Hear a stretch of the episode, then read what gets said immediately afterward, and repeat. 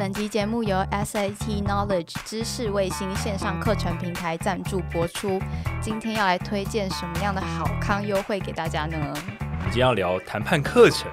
对，我们的糖果爸爸刘必荣博士要带给我们这个谈判相关的一些资讯呢，就是我们业务日常中最重要的谈判力。没错。好，那其实大家都知道，我们会听我们节目的大部分是业务嘛，或是一些产业界的一些 top sales。那其实我们业务其实每天都在谈判。无论是跟客户谈合作啊，或是跟公司内部资源做协调，甚至你跟主管谈加薪升迁，其实你都需要谈判。好，那其实日常生活中我们也常常需要谈判，比如说呃买车买房想要有漂亮的价格需要谈判。那你如果你本身就是老板，你甚至要跟不同企业之间去谈合作或是利益分配，你也需要谈判。那其实谈判这件事情呢，其实其实真的是无所不在了。那好处呢通常也不会从天而降，所以都必须靠谈判来去做争取。嗯、没错，那这位糖果爸爸是、呃、这位糖果爸爸就是说刘必荣博士，他是他是谈判界的专家。刘必荣博士呢，其实他本身是在这个美国维吉尼亚大学国际政治博士毕业，那他研究专长是国际政治跟国际谈判。对，那其实他现在目前在这个谈判领域啊，已经有三十年的资历。对，那而且他的学员其实大部分都是企业家跟中高阶经理人，所以大家常听到的像鸿海啊、香港 I B M、中研院、LINE、Food PANDA 都是博士的授课对象，那现在已经累积到超过二十万的学员。哇，那刘博士可以教会我们什么呢？刘博士可以教会你什么？他教会你可多了。哪三大？刘博士呢，其实他就是有出了一套线上课程，因为其实现在疫情嘛，所以大家、呃、可能比较 prefer 线上授课。那这课程其实有三个重要的特色。第一个，它会涵盖数十种这种业界的实际案例，那你可以从这些实例中呢、呃、它会带出一些战术出来，让你迅速融会贯通，然后你可以找到一些谈判的一些精髓。然后第二个就是说，他课程还会搭配一些战术图，那这战术图就是刘博士自己设计的，那你可以选择适合的战术图，然后或是适合的谈判战术来去因应个别的情境来找到最佳解。所以简单来说，你可能会有一个蛮系统性的一些框架来去学习这些谈判技巧。所以有点像是我们之前、呃、某一集讲这个 B C G 问题解决力，其实我们就提到这种、呃、这种思维框架，你可以把它学起来。好，那最后就是这门课其实还有规划课后练习题，非常的 nice， 就是让大家可以呃透过这些练习题学以致用、呃、等于说可以多多练习，有点像是我们之前做 MEDDIC 销售法有些学习单给大家练习是一样的。没错，就我觉得就像健身一样，有些人喜欢自己健身，有些人喜欢找教练来带着你健身、嗯、所以谈判这件事情刚刚讲的非常重要嘛，在你的生活中日常中，但是从小学校都没有教的，所以如果你对谈判有想要有更精进的了解，欢迎来上这个课。那这个课程呢，目前价格是落在三万元左右，现在优惠期间优于七折，可以不断回看，大概有二十一个小时的课程，非常值得。那课程销售期间除了有低于七折的优惠之外，输入 A 进单了没专属优惠折扣码 TECHSALES 还可以再折一千元哦。详细课程会附在我们的资讯栏内，有兴趣的听众赶快来上课咯。 Yeah Yeah A 进单了没？我是西西，我是凯莉，我是以茶，欢迎收听 A 进单了没，让我们欢迎 Kelly。 Oh yeah I'm back everybody 后面的观众尖叫。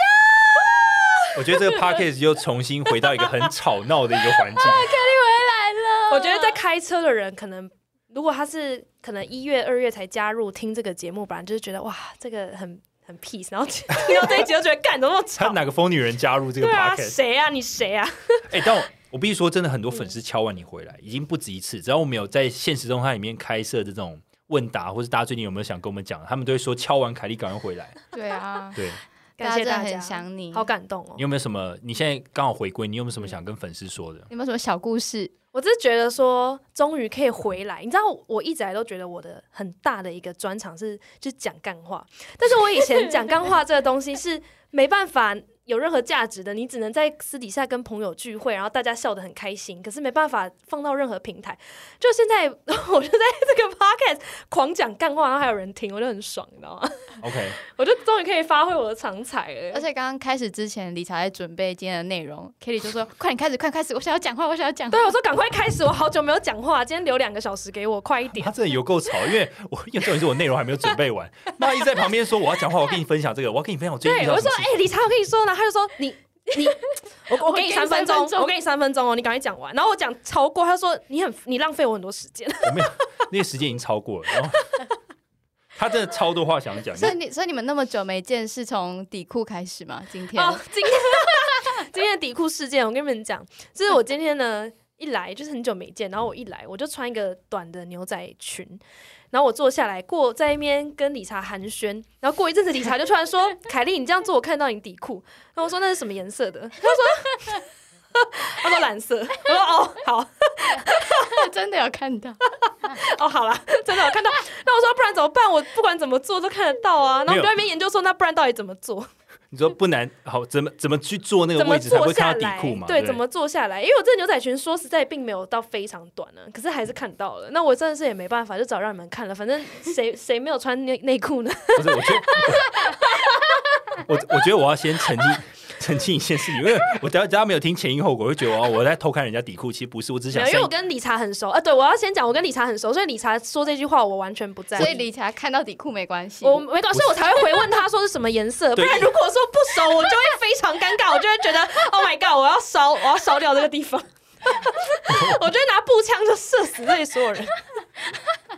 其实我只是善意的提醒他底裤露出来，然后我没有想那么多，因为我原本想说我不讲好像也怪怪，那还是讲一下。然后这个录音室的负责人就听到就傻眼，就是就回头，他就说他说、呃、你们讲这话题合适吗什么之类的，我说他觉得这个对话到底怎么会出现在这里，对我说没关系啦，就是反正跟他很熟，反正我也不会说什么，就是听了我也不会不爽，我也不会说怎样，我我姿势我决定要腿直接打开把腿打开说怎样，我想整座关你屁事。其实我们后来有延伸讨论一个问题，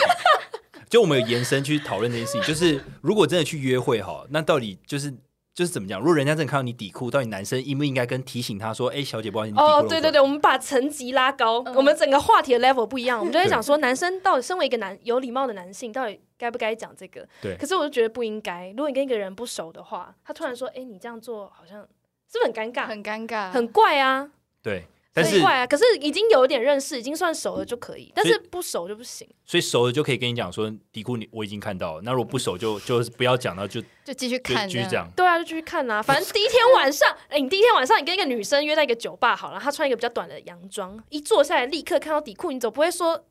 就是哎哎、欸欸、小姐那个嗯，不是那个情形应该是她、哦、她, 她坐在那边，你的她她的底裤会一直出现，你知道吗？不是，你是怕说别人看到。就是就是善意的提醒啊，就是还是他就想漏。In, in reality， 你会讲吗？应该不会吧？还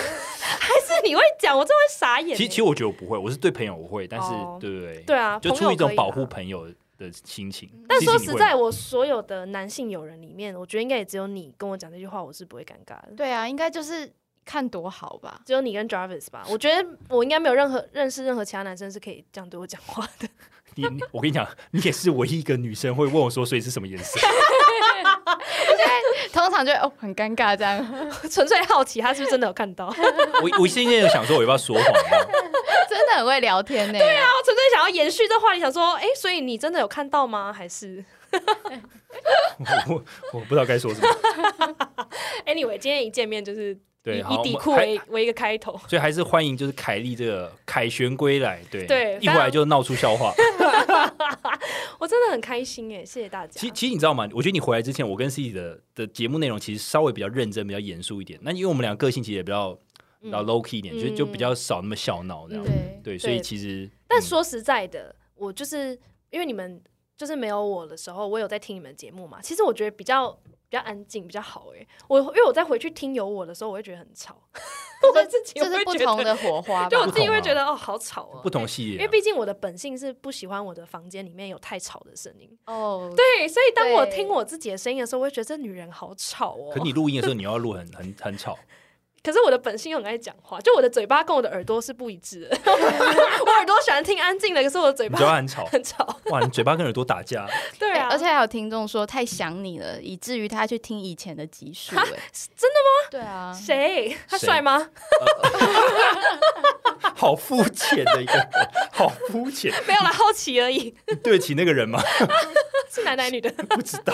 女生的话就不用再继续聊。没有啦，开玩笑。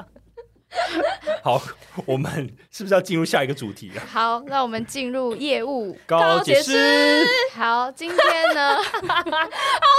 哦，高解释。今天来有一则是来自于呃木板哎木地板建材业务，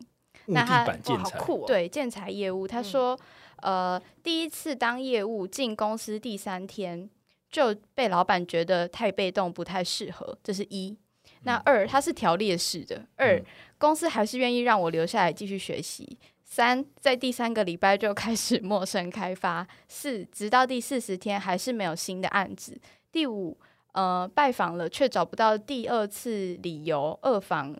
客户，理由都是因为呃，客户的理由都是因为说他们自己太忙没有时间配合。然后第六，好想听听看同行的成功业务分享。然后七，其实这是我第一个一见钟情的工作，好喜欢这个工作，好害怕失去这个工作。等一下，他这个条例我从来没有听过有人这么爱一个工作、欸、就是一见钟情自己我从我从来没有听过有人写我们的优告也是用条列式，对对对，条列式还不错哎、欸，很贴心，因为不然 Cici 以前都要先自己整理一遍，你已经帮 Cici 先整理可是这样有点有点接不起来。他的他的第一个问题应该是他被老板觉得他太被动不适合，但是他又很爱这个工作，那就主动一点。所以大家有什么有什么建议吗？我觉得他因为他没有讲清楚他被动是怎样被动，是不是？而且才第三天呢、欸，他后来也好好的啊，所以应该应该还好吧还是我们就 skip 掉, skip 掉不知道这人要问什么没有我我因为我觉得他好像也没有说他是一个问题吧、嗯、他只是被念这件事情啊。我觉得就是不过我觉得可以回答第五点啦、嗯、他说客人都很喜欢说因为太忙了所以没有要合作，他找不到第二次理由去二访同一个客户。我好，那我觉得这是一个稍微是一个警讯，就是不想跟你见面一定有原因，就是可能不知道你来要干嘛。对，我觉得不知道你来要干嘛这还蛮会是一个 key point， 因为像我们常常也会听到客户就讲说啊，他要开会他没办法，其实我就我马上就会想他背后的意思。那也许第一个真的是他真的很忙，但我觉得你知道我就想说，那假如我真的有办法带来给你价值，或者我真的可以把你服务的很好的话，你一定会想跟我见一面，就是他一定会拒绝你之后给你一个 option， 比如说好，我虽然礼拜五没办法见你，但我们下礼拜一可以见面。可他如果连这个 option 都没有给出来，只是跟你讲说我很忙的话，其实我觉得那就跟女生讲说，哎、欸，不好意思，啊、我现在很累，就跟你要约一个女生跟约会一样，就跟约会一样。所以我就觉得，一定是因为你的东西并不是那么吸引人，或者你讲的不是那么有趣，嗯、或者你没有找到一个他可能会有兴趣的点，所以他才会他跟你相处有压力之类的。那就是各种原因，其实都是代表说你不够吸引他。那你就要想办法让他吸引他，而且要先想到你开发的 那, 那一通电话你到底讲了什么，所以要回去我们以前开发的那一集，但、嗯、我也忘记是哪一集，你自己找Coco 之类的，对 Coco， 反正我们有讲了，会再贴贴上去给你，因为因为你开发的那一通，如果你只是很制式的一直在推销，其实对方已经有他一定有已经配合的对象了嘛，不可能他没有配合的对象，不然他之前那个木头建材是用谁的，一定有，所以你这样子推荐他只是觉得哦，我已经有熟悉的，我也懒得再认识你了，所以你要想办法这样让别人有印象，可能要多挖一点资讯出来，对啊，对，不要一被拒绝就就就停手，可能问他说什么时候，就再积极一点问他说那你什么时候有空呢，或者我哪一天刚好在附近请你喝杯咖啡等等，就各种原因，其实也不知道聊什么正事，就是当个朋友嘛，先当朋友这样，而且不要很挫折，也不要很逼自己，这要时间，就慢慢来。对，而且我觉得他有一点很棒的是他真的很爱这个工作，好酷哦，所以既然他那么爱这么有热情，我觉得没有什么是克服不了的，你就是勇敢的冲。而且我觉得老板是他第一份工作吗？应该是老板看到这种这么有热情的员工应该也会很愿意帮忙。我从来没有听过有人说我好我真的好爱这个工作，我好怕失去这个工作，这是什么？而且我从来没有听过有人用一见钟情来形容工作，所以但代表他对这个东西有热情。那我觉得这样很你很应该说你很幸运，很对，你找到了你很喜欢做的事情。那我觉得接下来如果他真的很喜欢这份工作，那他应该要找到一个导师，就是他应该在这间公司找到一个肯教他的，不管是主管或是同事也好、哦、这很重要，就找一个 mentor。 对对，这很重要，你遇到问题不要往死里自己一直想想破头，你就直接去问你的主管或是比较资深的同事就好了。对啊，或是身边有没有一些朋友也是跟他同产业，可以问一下一些意见啊等等。对对，问别人是得到答案最快的方式、啊、然后他说他好想听同行的成功业务分享，我们目前还没有认识建材的业务，如果我们有的话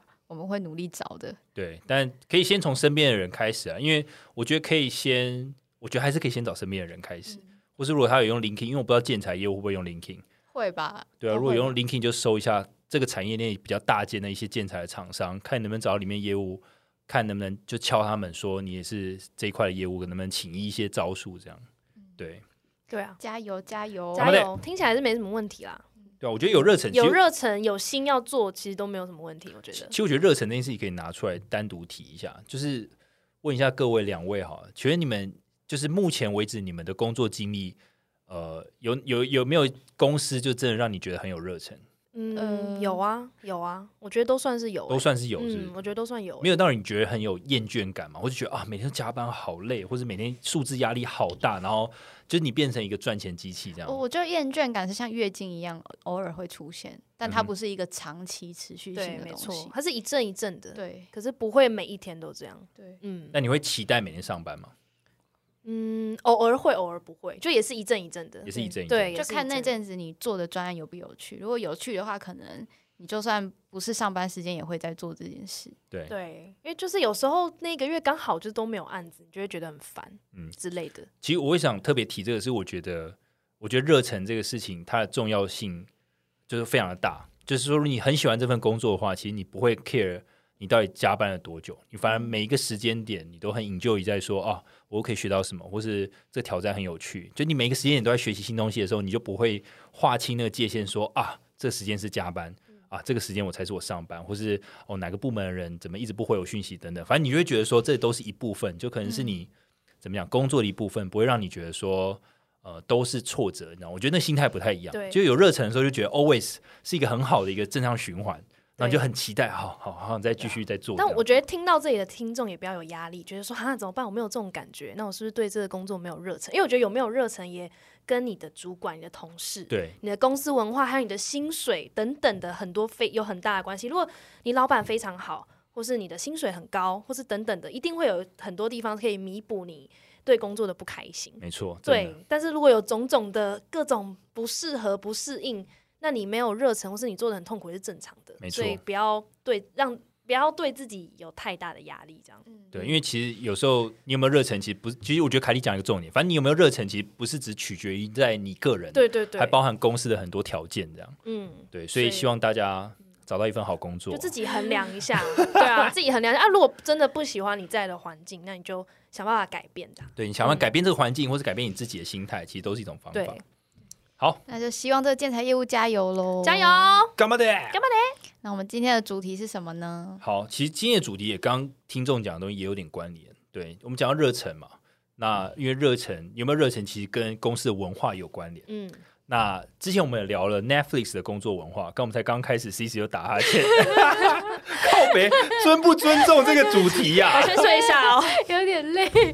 好 Netflix 的好，我们之前聊了 Netflix 工作文化，那我们都知道 Netflix 它就是非常怎么讲，就是一个自由 freedom and responsibility 这个这个运行的文化准则，就是给予员工最大的自由，然后呃让员工去担负责任，然后赋予他们最大的权利去做为公司最大利益着想的事情，那这是 Netflix 的文化。那我们今天要聊点不一样，我们要聊 Google 的文化。那 Google 文化呢，其实也有一本书叫做《Google 模式》，这本英文名字叫做、呃、How Google Works。好，那这本书呢，其实、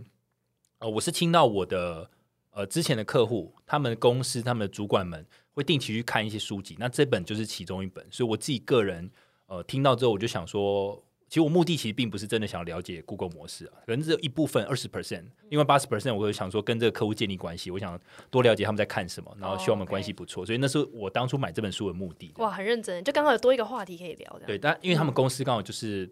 就是怎么讲，很效法 Google 模式，然后有运行，然后有在看，然后会讨论、嗯、所以我就觉得不错。好，那其实 Google 模式其实就如刚刚讲，它其实就在讲 Google 的文化是怎么生成的。对，里面可能就讲说他们是如何呃，维持的不断的有创意，因为我们大家知道 Google 其实很多产品其实都很新颖，那他们是怎么维持这个动能的，那他是怎么去设计他们的办公室的环境等等，或是怎么促进他们的讨论等等，然后呃，等于说就是把 Google 这一切一连串的这些演变或是他们的文化怎么塑成的，就跟大家分门别类做介绍。那我今天只会挑某几个章节来做介绍，因为我也只看了大概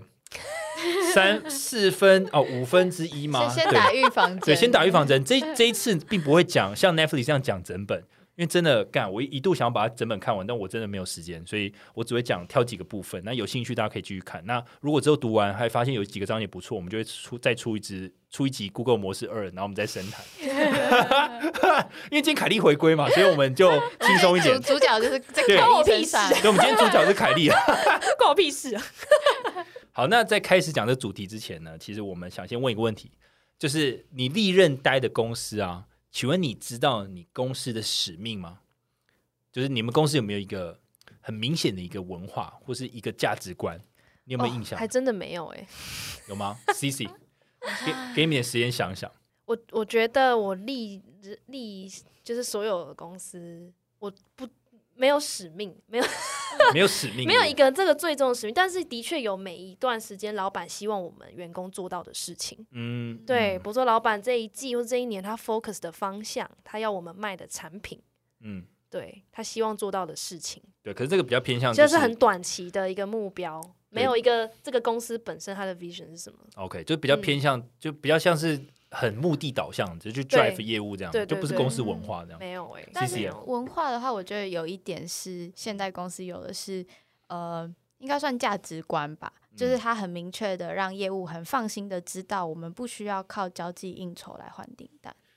嗯、就是，但是这个是一个，嗯、呃，这不是文化，哎、欸，这不是那个使命啦，这不是不是一个风气，就是一个一个风气。因为像我知道老板的个性就是这样，别的公司是，他说你可以不用去，但是业务还是会有要去的压力。但是在我们公司是真的送礼啊，这种多余的交际应酬，是你真的可以，真的真的可以不用做，嗯、然后不会被说什么，或者是你不会觉得不安全感的那种感觉。嗯，我觉得有使命的这种公司非常少哎、欸。对，有使命的东西不好找之外，其实有时候你听到那些公司的标语，其实它都是比较空泛的、很大的，对对。比如说像呃这边其实这本书其实就举例一件事情，他有讲了一个非常冠冕堂皇的，也不是说冠冕堂皇，就有些人文化是这样，我念给大家听哦。这个书是这样写的，他说我们的使命是透过知识、创造力与我们员工的努力和我们的客户建立至高无上的伙伴关系，为我们的客户创造价值。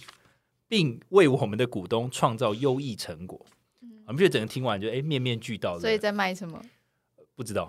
但是你觉得这个就是好像每一个这可以适用于每一个公司、欸，可以适用于每个公司。可是你听起来就是很 general， 可是你并没有觉得那是一个公司的使命感这样。对，那所以其实我不知道，其实我现在其实看完这本书，我其实我并没有真的说看到一个很很好的一个文化的一些文字的叙述。对，可能我我之前听到，可能比如说某些外商原厂，他可能他讲的是以客户。至上，客户至上，就是呃，我们不要一直，我们就是想说客户要的要的是什么，我们把他的需求摆第一，那其他就是 second。对，那这可能就是他们公司最大的价值，嗯、所以他 always 做每个行动的时候，都是把客户放在最先， okay. 而不是把自己的利益放在最前面这样。所以，所以这可能就是一个其中我一个我我觉得比较像是很很明确的一个公司价值观摆在那边。但身为员工的你们会很介意公司有没有一个很大很大的一个。使命跟标语 在, 在那边吗？我其实老实讲，我觉得这是重要的。就是当你整个公司去拥抱某一种价值观的时候，你们自然会做出类似或大致相同一种、嗯、符合这个价值观的事情。对，比如说，如果延伸我刚刚讲的，比如我觉得，如果整个公司的文化或是价值观都认为，呃，客户至上，或是我们要尽可能的以客户的利益为最大优先的时候，其实我们在做每个专案的时候，我们都会往。以客户最大利益去着想，我们不会想要去推一个客户可能不需要的东西，或者是我们去 deliver 一个客户、呃、不需要的产品等等、嗯、或价值等等，就我们一定把他需要的摆给他，而不是把随便塞一些东西丢给他，然后就只是为了冲就是我们公司的业绩等等，我觉得那个感觉是不太一样的。对，这是一个哇，这是一个很难的一个题目耶，因为你即使使命设得好好的，嗯，你由上往下能不能真的 deliver 这个、嗯、整个风气也是一件很难的事情。对对，这是一个很难的考验。对，或是有些我再举一个好，比如有些公司可能主张的是呃，比如说你有办法协助你伙伴成功，那这这间公司才会成功，就是鼓励就是互相帮助互相服务，而不是互相 competition 去竞争、嗯、其实这可能某种程度也是一种公司的文化体现，就这个公司是互助居多呢，还是它是比较英雄主义导向，就是我们喜欢推崇就是某一个明星出来，然后就只是那个人发光，那其他人都是在比较阴暗处这样、嗯、其实这也是某种公司文化，就是你是大家都很 peaceful 的，大家就是互助互助这样，有点像是我们在一个小村庄，哎、欸，我给你面包你给我牛奶，然后哎，凯莉在那边唱歌，那我们也请她吃面包，这样你不觉得很欢乐？为什么我还唱歌？没有，为什么我还唱歌？我只是举例，我懂。我们但我觉得这个真的很完全体现在老板自己本身的个性，跟他喜欢什么样子的人。对，嗯、那你其实你也讲一个重点，因为一个公司的文化的其实组成，其实我们在 Netflix 它的第一步其实就是聚集高密度的人才。嗯，对，那这是第一步。那为什么这是第一步？其实也很明显，因为你公司的文化的组成一定会是由它组成的人来去决定的。一个人通常不会有什么文化嘛，但你开始有三个人、四个人、五个人、十个人，甚至到百、千万，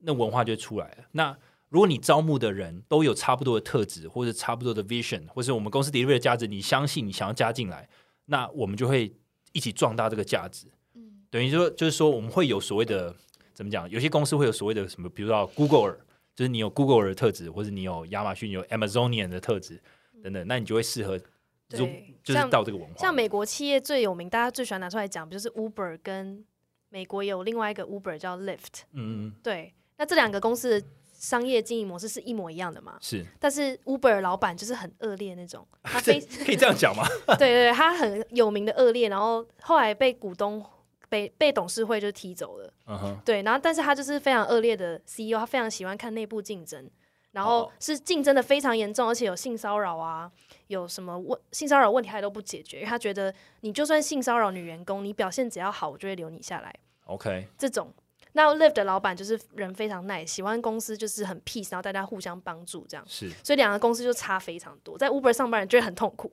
嗯，那在 Lyft 上班人就就过得比较 peaceful， 比较开心一点。OK， 所以其实其实刚刚举例这几个其实就是不同的公司文化嘛， 对， 对，所以其实你会被哪一种文化吸引其实蛮重要的，嗯，而且像看你自己的个性啊。之前那个无限赛局那一集我们有提到说，当一个群体有明确的信念的时候，就可以让大家原本你可能只要做六十分就好，大家就愿意多做六十到九十分的这个进程，就是大家是为了传递信念跟为了让信念继续传递下去而做事，而不是仅做就是他分内应该做的事，嗯，对，其实就是其实我觉得思琪讲得很好，就是一个好的文化出现之后，其实大家不会只 focus 在分内的事情，嗯，你反而会更想为你信奉的这个价值观多去做点什么，你不是只是去工作赚钱的，对，所以其更大的成就想要完成，嗯，对，换言之你可能有更大的使命感，嗯，比如说 Google 它可能某一个文化是我们想要创造出，呃、客户就是很方便使用或是便利的产品，那我们就会致力开发出非常好用的软体，所以像 Google 很多这种它的一些比如说像 Gmail 啊，或是 Google 地图啊， Google 翻译啊，其实我们每天其实你知道太多 Google 的东西，像我们很多东西也存在 Google 云端， Google 的，对，我们活在 Google 的手掌里，嗯，对，啊，因为可是可是你换个地方想，你也是因为它的产品好用，嗯，我们才会被它黏住嘛， 对，啊，对，嗯，好，所以前面讲那么多文化的东西，只是想强调一个重点，就是说其实一个文化其实会吸引到呃，喜欢这个文化的一群人进来，没错，就像我刚刚讲 Uber， 我要反驳一下，还是很多人喜欢 Uber 这种公司，嗯，来不及了，对不起Uber 的听众请冷静，对啊，没有，台湾可能还好，我是说美国啦，美国的 Uber 会很，因为总部就在那里会很明显，okay， 台湾可能还好，那可是在美国的 Uber 还是很多员工喜欢 Uber， 是因为他就觉得反正我把事情做得很好的话，老板就会很赏识我，我不用管太多规则或是在意别人的感受，嗯，好，对，要选适合自己的公司啊。好，关于你这一点我们等一下有一个题目我们专门来讨论这一点，嗯，但是在讲入这个主题之前呢，我们先来讲，呃、Google 刚刚有提到就是说它其实是一个，呃、致力于开发就是使用者非常喜欢用的一些产品，然后它同时也是一个怎么讲很有创意的一间公司，但是你要 一, 一间公司要有创意，其实它是一定有原因的，它不会莫名其妙就是很有创意。好，那如何让员工很有创意呢？就是先提到一个开放式办公室，嗯，然后为什么？对，为什么我要讲临时？临时到底不是这一 part 重点，不是，那都不是这一 part 重点，这一 part 重点是开放式办公室。嗯，你们你们有曾经想过为什么要有开放式办公室吗？就是比较好讨论，这样吗？好好，好，这是你的想法 ，C C，嗯，就比较还是觉得很酷。就新创嘛，就是酷啊，然后要有那个手足球，手足球是什么？办公室一定要哦，你说那种就是 bar 里面，对 bar 里面，你们都 focus 在很错的东西。没有哎，欸，我真的是因为我曾经在就是有手足球，也有开放式办公室的地方上过班，真的就是不怎么样。我也待过这种公司，还有还有黑喝啤酒的地方，但是对啊，冰箱真的会有人去吗？冰箱就是，啊，还有冰箱无限的饮料跟零食，没有就是 who cares？ 好，好，好我我先回应你们的重点，嗯，就是说。呃，在讲开放式办公室的好处之前，我先回应你们刚刚讲一些点，因为你们刚刚讲都不是开放式办公室的好处，你们刚刚讲的是零食柜啊，哦，手足球、硬体设备啊。我我对我好，其实好，那我就虽然这不是我的主题之一，但我想稍微提一下，就是所谓的这种零食吧，或是，呃、你刚刚讲的一些足球机啊，有些公司是有啤酒机，那甚至还有那种有些公司会有健身教室等等。Google 当然也有，而且甚至更多、更奢侈。对，那其实 Google 有讲说，其实这是为了让他们员工。就是过得很舒服，然后让他们喜欢这个工作环境，但它并不是要让大家觉得说 Google 就等于奢侈，对，不是的，它是为了让公司就是有一个健康的工作环境这样。所以如果开放式的办公环境，会不会某种程度上降低部门跟部门之间的那个沟通成本？因为大家都可以在同一个环境里面。我觉得会吗？你为什么要讲那么懂？我觉得我自己经历的那个公司、嗯、我觉得这还是跟文化本身有关，跟地理位置地理本身位置没关。好，对，你觉得更好，所以你你因为之前我、嗯、我那个公司即使是完全开放式好了，沟、嗯、通还是非常不顺哎、欸，就是、哦、所以没有因此比较好。好，因为公司很大啊，其实还是很远啊。好，那我先解释一下开放式办公室它的设计原则好了、嗯、我先讲传统好了。一般来传统你其实呃传统公司的设计原则就是它尽可能是安静最大化，成本最小化，然后而且你可以发现传统公司它公司层级越高的人，他的办公的空间就越大。你大家去回想一下，你以前工作的地方是不是这样？是不是如果你是 C level 的人，通常你的办公室的空间就你会有自己一个隔间，然后呃，如果你的怎么讲职等比较高，你通常你的座位的这个书桌大小也比较大，你可能旁边很多书柜啊在旁边。但是如果你只是最小的职员，你可能就是一个小小的桌子在那边，然后你可能位置就是那种没有阳光的地方。没有啊，没有没有，可是一定会相对比较小嘛。最传统的是不是？就是传统，或是就起码你的位置，你不会有自己独立空间，你懂吗？哦，不会有自己的房间啦之类的，就是说其实你可以感觉到明显层级不同的人、嗯、他的办公空间是不一样的。 OK OK、嗯、对，好，那这样呢其实就是呃比较传统的一个公司的位置的设计原则。好，那呃但其实这也跟就是生物生物的这个发展有关，因为人类其实都是一个领域性的动物，像比如说像狗狗如果它占领那个地方，或是应该是狗狗吧，狗狗如果要占领一个领域它会撒尿嘛，撒尿就代表说这个范围是我的、嗯、所以我们其实人或动物其实都倾向于就是我们想要有一个领域是我们自己的、嗯嗯、所以那当然你位阶更大的时候你就希望你自己位置大一点，我们人有这样的习性会想要有一个更大的空间，更好的家居品质或是更好的风景等等，那其实那暗示的是什么？就是你的成就跟社会地位。你想表达就是说哦，我今天就是已经做到那种这么高 level 的人，所以我就可以享有这样的 view 或是享有这样大的办公空间，其实你想暗示就是说我就是能力比较好，或是我的位阶比较高。好，那开放式办公空间其实想打破这件事情，因为想打破这个所谓的层级，就是不要说因为你的层级比较高好像你就可以讲话比较大声，或是你的福利就比别人好、嗯、其实应该每个人都很好，所以其实 Google 它的、呃、开放，它既是开放式办公室的空间之外，每一个员工其实他可能很近的距离就可以拿到很多零食，他不会说哦，因为你职等比较高所以你哦你零食就特别近，不会，是大家都这样懂吗？所以就是这个就其实就开放式空间无形中其实想打破这种层阶级之间的交流，希望尽可能让它是平等，就每个人意见都应该是平等。那第二个其实是刚刚 Cici 讲，就是说呃，因为当我们打破这种隔阂之后，比如说好，比如假设凯莉是 C E O 好，如果传统传统公司的话可能就在一个大的会议室里面的大自己一个大的空间，我可能要敲门进去然后才能跟他 say 好了，然后他现在你就可以直接说哎、欸、我跟你说对我就是要跟你讲哎、欸、老板老板哎哎哎你听我讲他如果只是只在你旁边的话其实你很容易可以去跟他讨论我刚刚可能讲 C level 可能太遥远，可是他如果只是你部门之间的主管，比较大的主管，对、嗯、那你可以很快的跟他沟通，或者你有障碍的时候其实他就在你隔壁，就是你手肩膀可以直接这样直接摸到他，那其实这是一个很好的沟通范围。哎、欸欸、价单快签哦对啊，快点，我看到来不及。所以其实你们两个仔细想想，如果说一个相对比较容易碰到你身边同事或是身边主管的时候，你会不会比较容易跟他们有沟通或交流、嗯、你们自己想想看这件事情。没有。你觉得没有？没有。为什么你觉得没有？因为我在那个环境待过啊，可是刚刚你说的所有事情最主要还是人本身的心态，并不是位置本身的分布。 OK， 你当你你那些从海外回来的 C E O 他们也是跟我们坐在一起，可是我们 不, 不敢这样过去跟他讲话、哦、你还是不敢跟他讲话。然后 你, 你大主管也是一样、嗯、他, 他其实就坐我旁边、okay. 可是我 也, 我也不敢这样跟他讲话，那个层级还是非常明显，而且那个文化已经塑造，其实跟有没有开放式是一点关系都没有。 OK， 所以我大概知道你这边想表达、嗯、就是说光只是有这种物理上的距离被打破，这这可能是一部分，但如果你公司文化就是没有塑，你文化并没有顺着这个 开, 开放式空间走的话，那其实这开放式空间是没有意义的、嗯、只是看起来比较舒服，就是你硬体有做到这件事，但软体层面没有的话还是不行、啊啊啊、但是相对的，如果人的心态是像你刚刚讲的没有隔阂，那座位就算隔起来我觉得也无妨啊。好，那 Cici 你觉得、嗯、就是撇开公司文化到底有没有真的鼓励这件事情、呃、你觉得光是就是物理上的这种隔阂打开之后有没有鼓励直接员工之间交流？我觉得是有可能，但是反向来说，因为我之前待过，就是实习有待过大企业嘛，嗯、那我们那一层楼就同一个 B U 就分三个部门，嗯、但是是真的壁垒分明哦。比如说我们这个部门，我们就是聚集在这一群，然后我们的主管会在某旁边的透明的会议室里面，他有一个自己的个人的独间，嗯、然后我们就这样三个队伍这样，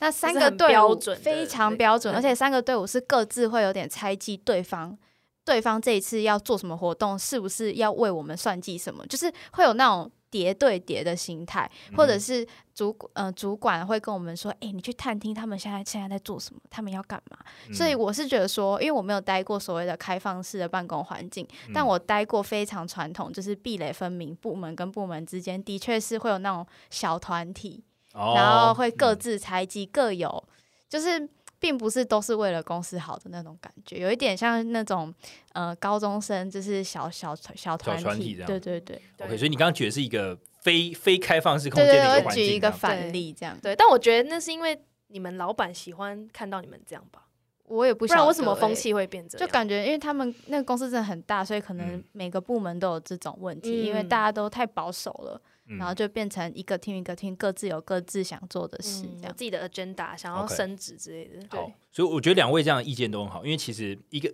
C C 提供了一个反例，反例你在传产待的这种比较壁垒分离就是非开放式空间的一个文化，然后凯莉也分享他虽然在开放式空间，但他觉得其实不一定这样有促进交流，但是我想要分享一个第三观点，因为我现在的公司其实它就是一个很开放式的空间，那我可以讲一下我在这间公司我的感受、嗯、就是这间公司真的交流起来非常快，就我很容易的就是可以看到 C E O， 很容易可以看到我老板，然后我很容易的看到各部门人，基本上他就你把它想的是一个小公园的概念，就我真的是在里面奔跑，因为我常常对，因为就真的你要找人就是这样跑来跑去，然后就跑 A 办 A 办公室这样跑完，然后再绕到另一边这样跑，所以你看我在那边办公室奔跑，因为很多细节要这么大只，就真的是 R P G 这样，很顺的很顺的 R P G。对，但你不会怕你找不到人，除非他没有进公司，但是你这样跑来跑去，其实如果他们都有进公司的话，你很快的就可以跟你想要交流的人交流。然后我们的座位其实也不是那种。你知道有些公司他们的座位其实旁边会立一个很大的板子，就是、嗯、就是会看不到你的头，你知道吗？我懂我懂，就是就是你会被盖住，如果你没有去、嗯、你要要站起来才会看到那个人。 对, 对、嗯、其实不是，就我们就是一个怎么讲、就是、就是完全可以看到所有人了、啊。对，我们就像图书馆那样。对，我知道我知道啊，开放式空间就是应该这样啊，就是这样，你就是可以看到所有人啊，就是没有人会被遮住，除非就是真的有些主管对、啊、会还是会有害害一下，但是就把被遮起来，但是其实一般的同事你都很容易的就就哎哎哎，要等下不吃饭，或者是哎、欸、这个问题可不可以问你一下？基本上你瞄一下就可以知道谁在谁不在的。对，然后我们的椅子就是那种，就像现在我们坐的这种滑轮椅，就是可以赶快滑过去跟他讨论。所以其实很快，如果我们我们是一个 team， 假设我们三个是一个 team， 我们就可以马上就滑在一起说，哎、欸，凯莉 C C， 你觉得这个点子怎么样？怎么样？我们就马上讨论、哦。是没错啦。对，如果说那种。很传统的、嗯、就变成好像要到一个会议室， 对, 对，因为它是隔起来嘛，变成好像要到一个会议室，而且很传统的办公室有一个特点就是超安静，对，所以当你这样滑过去跟你同事讲一个点子的时候，其他部门的人都在听，对对，但是开放式真的是很常滑来滑去，然后所有地方都可以开会这样，对，所以我觉得 C C 又讲到另一个我觉得是一个重点，就是吵杂这件事情、嗯、就吵杂这件事情其实也是很重要的一个文化、嗯、就是说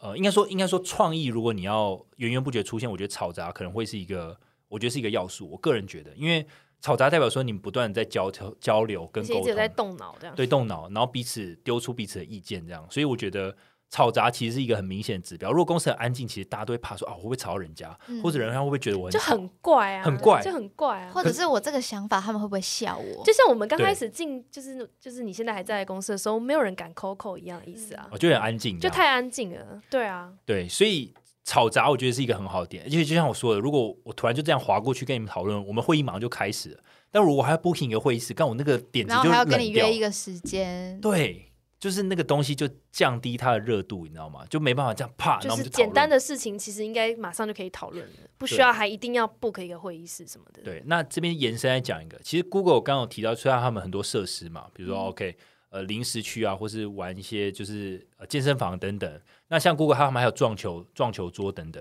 那比如像 Google 有推一个呃，反正就是类似优化他们就是这种广告演算法的一些软件。对，那。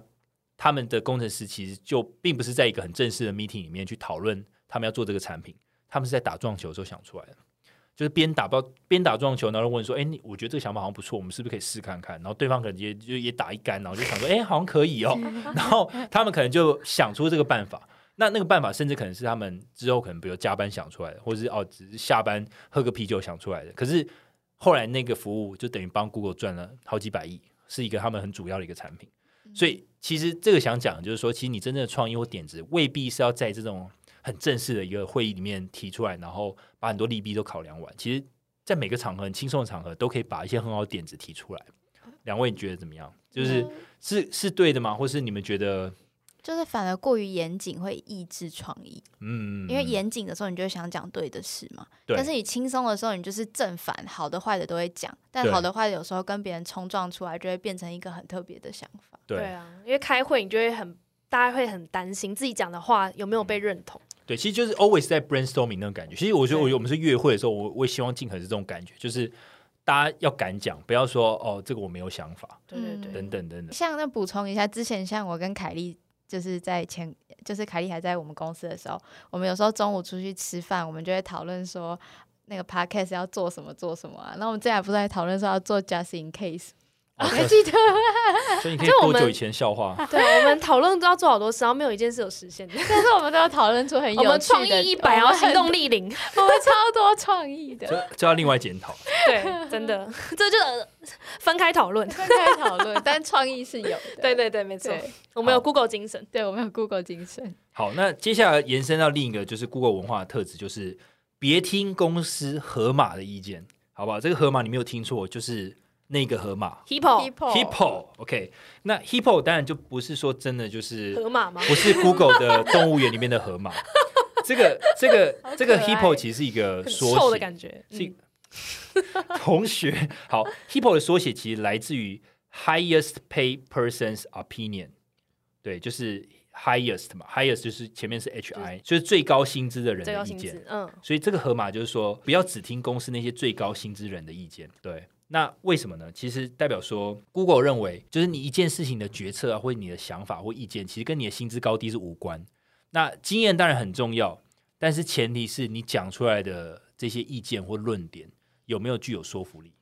对，就是你的论点不会因为你的职级而真的比较有参考价值，还是要看就是你讲的东西有没有说服力。那他也强调另一个价值，就是说其实无论你现在的阶级如何，不管是高或低，其实你都有表达意义的义务，就是 obligation obligation to dissent、嗯、这个意义就是说你要表达出你对这件事情有不同意见的一个想法、欸、其实这件事情这样听下来啊，就是一个从好处想、嗯、就是因为你就必须要一直成长嘛，对。然后身为一个年轻人，你的意见并不会被埋没，对。那身为老年人呢，你要学会去容纳所有人的想法嘛，就比较有资深的人啦。但是这反面来讲，你如果在台湾的企业，其实这对于很多主管来讲是一件很有压力的事情。这很因为你看，你如果是资深的人，你如果是四五十岁你资深的老主管，其实底下人不太会不同意你的意见嘛，嗯，这不太不太可能。如果在台湾台商标准台商的公司的话，基本上就算底下人觉得你是智障，他还是把事情做完嘛。可能会，我大概知道想你想表达，他是想服从居多嘛，对不对？服从居多，而且呃，当然很多很多公司，我相信资深人还是非常要努力，还是要想很多事情，要做很多事。可是我也相信非常多资深的主管，如果在一个公司做三四十年，他可能最后都有点像做 routine， 对，他不太需要再一直去激发脑力，或者是要再让自己去更进步什么的，就是他的，因为他太熟公司的流程了，有点像自动驾驶的感觉。对，他已经不太需要说必须要呃很一直去创新，或者是要接纳很多不同的想法什么的、嗯、可是如果在 Google 你做很即使你做很久，或是你被挖去，你就还是要学会一直去接纳这些东西，一直进步这样。但我觉得这个是必要的，就是说、啊、我觉得这样很好啊，只是就是、嗯、要让台湾企业变那样，我觉得这还有一段路要走。嗯，所以其实我觉得这个也延伸讨论到，就是说，呃，其实台湾传统企业还是很 care 年资啊，或者你的辈分，或者我们常常听到哦，业界三十年、四十年，但是其实现在其实很多为什么那么多新创，为什么就是怎么讲，为什么鼓励这种数位转型，或是创新等等，或是持续的学习，其实都是要确保这种创意源源不绝，或是你的薪资可以不断的增加。嗯、如果你一直用同一套想法。用了三十年，那在现今科技变化那么快速的时代，真的还会适用吗？就自己不会进步之外，那个公司也很难进步。对，所以其实某种程度来讲、嗯、其实不管对员工或对资深员工来来讲，其实如果你能够接纳不同的意见，之前老板也会常讲真金不怕火炼。比如说像虽然以前待的公司我觉得虽然也没有到外商那么开放，但是也是愿意容纳不同意见的人，那老板也会觉得说没关系，你有意见我们可以提出来讨论，那他也会给你他的想法，然后他也会说真金不怕火炼，然后就是你知道不怕输，我们曾经待过的公司，对，我们曾经待过的公司、哦、对啊对啊，所以我就觉得那感觉是好的，因为他、嗯、他虽然的位阶很高，但是他是愿意跟我们讨论彼此交流，然后他也愿意听我们的想法，那我觉得那就是一个彼此互相都会成长的一个过程这样、嗯嗯、好，那这边再补充说明再详细一点哦。其实你有表达意义，就是你有表达你的意见的这个义务啊，其实这个义务并为什么是说义务而不是选择，是代表说就算你很沉默寡言，比如你生性本来就比较害羞或者你不太敢讲话，但是你也必须强迫自己来去跟这个河马说出你的想法，懂我意思吗？就是说、啊、其实说其实就很像美国上课的时候的，就是鼓励你发言、啊、对，他就想知道你的想法，他希望你发言，对，所以其实我觉得这个这个其实蛮适合台湾的很多企业，不管是新创或是老的公司也好，其实这, 这个文化其实 Netflix 也鼓励，你知道吗？就是鼓励诚实敢言。如果我真的觉得你做不好或者哪边可以再改进的，他可以用一个让你舒服的方式跟你讲，比如你停，请你停止做某件事情，请你开始做某件事情。这要一直训练呢、欸，对，就要开始训练。包含讲的人，讲的人也要训练，因为我们从小上课，我们不可能举手说老师，我觉得这边很奇怪。我觉得你讲的很奇怪，就我们没有这个习惯啊。如果老师问说谁有问题，谁会举手说我有问题？就是国高中的时候、啊、所以这某种程度这是一种文化，所以对，因为我们从小被训练，所以这个是要自己要去练习的啊、嗯、对，没错。好，那刚刚其实提到 Netflix， 不管是像 Netflix 有鼓励这种， Google 有鼓励这种，其实 Google 的人他之前也是在麦肯锡学到这个概念。那比如说像有些麦肯锡的顾问就认为说，如果某件事情如果不符合客户的最佳利益的时候，不管你今天职等的高或低，其实你都有义务要提出这些异议。对，就是你职等多高其实并不是重点，但是如果你有感觉到、呃、这件事情并不并不符合客户最佳利益的时候，就算你职等比较低，你也应该提出来，因为这是你的义务。对，所以这件事情、呃、我觉得也非常重要。好，那再谈下一点的是，也是 Google 很重要一个文化，驱逐无赖，捍卫天后。干，我那时候看到这标语想要干，怎么会是这种天后呢？我现在百思不得其解。对，那其实我因为我可能没有看原文啊，我觉得他可能是那种 queen， 因为 queen 感觉就是那种很霸气啊，或是很、嗯、很靓丽等等、嗯。但因为我没有去声讨他为什么用天后，可能翻译对天后情有独钟吧，嗯、对，或是原本原文是用 queen， 但这边先讲一下无赖的定义哦。这边无赖就是指那种轻率不诚实啊，很自私啊，然后常常会为了这自己的最佳利益，然后来去做出一些狡猾的一些手段。讲到这里，大家脑中是不是有浮现一些人的人脸？对，如果脑中有浮现那些人，那这些人就是被 Google 定义为无赖的这些人。OK OK， 对，你可以在他身上画一个 tag 这样。嗯，好，那天后呢？其实天后是那种高度自负并且非常优秀的人，但是他虽然高度自负优秀，但是他会希望他自己跟他整个团队都能够一起获得成功。好，不知道你们脑中有没有出现一些天后？现在, 现在给大家三十秒想一下，有没有哎、欸，有天后，C C 有吗？有天后吗？呃，没有哎、欸，没有天后。好，好，我觉得天后其实是一个很有趣的概念。那他对，因为他很自负又很优秀嘛。那我们是不是常常在公司里面，其实会有一些人，他明明就很聪明，或是他的能力非常的强，但是因为他太强了，所以他有时候他的行为其实异于常人。你反而觉得他怪怪的、哦、好像有好像有，然后他难以相处、嗯、甚至你会觉得他很讨人厌。因为你刚刚讲自负、嗯、然后又很有就是很厉害，我想到想到一些人，但是你说他会真心的希望或是希望大家跟他一起好，我就有点就有点冲突有点冲突有有有，我还是有想到这样的人有有有。那其实这样的人，其实我觉得相信大家一定生命中一定有遇到这些人，就他他实在是能力太强了，可是他他又很怪，你知道吗？就是他的行为很怪，比如他就不喜欢跟你们吃饭，或者他讲话就比较尖酸刻薄，或是比较直白，但是他其实并不是坏人。那呃，像 Google 就认为，当这样的人才啊，如果他贡献很大的时候，其实我们反而也应该要甚至要容忍他，甚至要保护他。对，那像如果是比较呃，比如说你就是如果你是比较就是怎么讲？一般一般的一些员工，不像天后这样的人，其实你要应该找出跟天后共事的方式。那他就举例，其实像贾伯斯，他其实就是最杰出的天后，因为他想法很不一样，他特立独行、嗯、然后他有他的坚持等等。那这样举例来讲，可能大家就比较有想法，就是像贾博士这样的人，就在 Google 定义为他就比较像天后特质。嗯，那其实我自己在工作的时候，我也有遇到呃天后特质的人。那其实天后特质的人，不外乎也是听大家口耳相传说，哦，这个人其实都会给你就是使一些脸色等等，就是不太容易亲近。嗯，可是他们同时讲这些话之后，他会讲说啊，他很厉害，他很厉害，这真的发自内心的说，这个人在这个领域真的是专家，然后 C level 以上的人都很买他的单，没很喜欢他的建议。那所以我那时候看这本书的时候，我就觉得说啊，原来他在讲的就是这样的人，就是这样的人，其实反而是应该我要去想说，我到底要怎么样可以跟这个人成为一个很好的合作关系，嗯，然后去运用他的能力，而不是一想说，哎，他为什么脸要那么臭，或者为什么对我讲话？对，不要一直在意自己的自尊心被他践踏，对，被他践踏了。对，因为一间好的公司或优秀的公司，一定会有这种很特别的人，而不是这种，我不是这种 always 都是很 nice、啊、很 nice 这样的人。所以其实这里我也是觉得蛮有趣的。那两位现在有想到什么天后的一些人，然后他们有做一些什么特殊事迹吗？现在想想有吗？嗯，我第一份工作的时候有几个主管会这样，嗯哼，对，不管男生女生都有，就是讲话就很直接，啊嗯、然后不太会社交，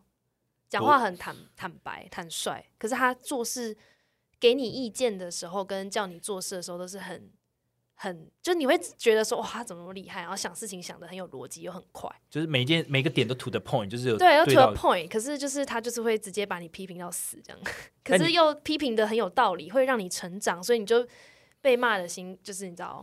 你会心甘情愿，对，心甘情愿就觉得 OK 好，就是被你骂我有成长我 OK，哦，所以整个整个来讲还是正向成长，对对对对对 OK。 C C 嘞，呃我觉得我觉得我们之前那个公司的老板也是，啊，就你现在在，嗯，老板算天后嘛？你觉得，哦，老板老板肯定是，我觉得他是，欸，肯定是天后，我觉得他是，欸，就一开始会不知道怎么跟他相处，哦，但是他是，而且好，大家如果知道不知道这个天后，其实听我们第一集，第一集我们在讲我们老板，我们之前的老板，对，他就是我们三个人曾经遇到的天后，就是从我们曾经待在同一间公司的，欸，他有自己的偏好，所以你要大概知道他，嗯，你要怎么跟他相处？对，一开始会有点摸不着这个 tempo 在是是怎么抓，但后面就可以知道，而且他有很很多他对宇宙啊、人生啊、养生很独特的见解。对啊，对，就是不用害怕被他，哎，不要太害怕被他骂或是被他讨厌啦。嗯，这是一个要学习的一件事情。就其实你放开心跟他讲一些你的看法，就算他觉得不对，他也会直接跟你讲，或者是跟他，他也会想知道你为什么会这样子想。嗯，所以我其实我这样脑中瞬间想到一句话，就是我曾经看过，就是就是那些成功的人他们都异于常人，嗯，对，我觉得他们都有一些不是很寻常的行为，那也正是因为那些不是很寻常的行为造就他的成就跟别人不太一样，而且他有时候会很认真的开玩笑，很认真的开玩笑，西西，嗯，你知道我是外星人吗？然后就很尴尬，他是水瓶座的嘛，我知道他不是，就很尴尬，觉得哦嗯，但是他其实在开玩笑，对啊。好好，那就是如果大家对这我们老板有兴趣，可以 听, 听一下第一集。那我这边要补一个，就是一个 fun fact。其实这本书里面有提到，心理学有研究，其实坏的影响力是强过好的影响力。嗯，那意思就是说，其实如果当一间公司，如果它的无赖太多了，人们反而会开始觉得，我们是不是必须也表现得像无赖一样，我们才能够成功？对，那其实我觉得这个算是一个，我觉得是蛮 key point 的。就如果你在一间公司里面，如果大家都很自私，然后大家只想到自己，其实如果原本你是一个希望团队一起成功的人，你也会渐渐变成就是说，哦，大家都那么烂，然后大家都只想到自己，那一定会啊，对，我也干脆我也就变这样，对啊，而且顺着对这个公司的人如果都很自私，表示老板跟主管喜欢自私的人嘛，对，所以上梁不正下梁就一定歪，对，就是这样，那，那你公司就到处都这种人，所以我觉得这个蛮恐怖的，啊，就是文化上如果他已经一开始就塑造成这样的时候，其实。你就很就我说实在那很难去改变，就可以离开了，如果觉得不适合自己的话，对，除非你喜欢，嗯，除非喜欢打打杀杀，因为有些人也喜欢，啊，因为这也不一定不好啊，就是一个个人的成就嘛，对对啊。好，所以今天呃大概总结稍微讲一下这三点啊，就是讲这个开放式办公室的好处，然后跟这个别听公司河马的意见，以及驱逐无赖捍卫天后，稍微讲一下 Google 模式他们是如何成功，但其实这三点我自己个人就觉得已经吸收到蛮多，因为其实都有，应该他说每个每个论点他都有他的依据在，然后也讲一下 Google 到底是怎么做的。那这本书其实厚厚一整书，我大概只看了五分之一，它其实后面还要讲很多，包含他怎么面试人才啊，然后呃怎么样怎么样创新啊，如何找出共识，然后对，大概是这样、嗯、所以其实这本书蛮推荐大家去阅读的。而且我觉得这样听下来，我觉得要台湾企业走向这一步其实还有一段距离要走，但我真的觉得听众们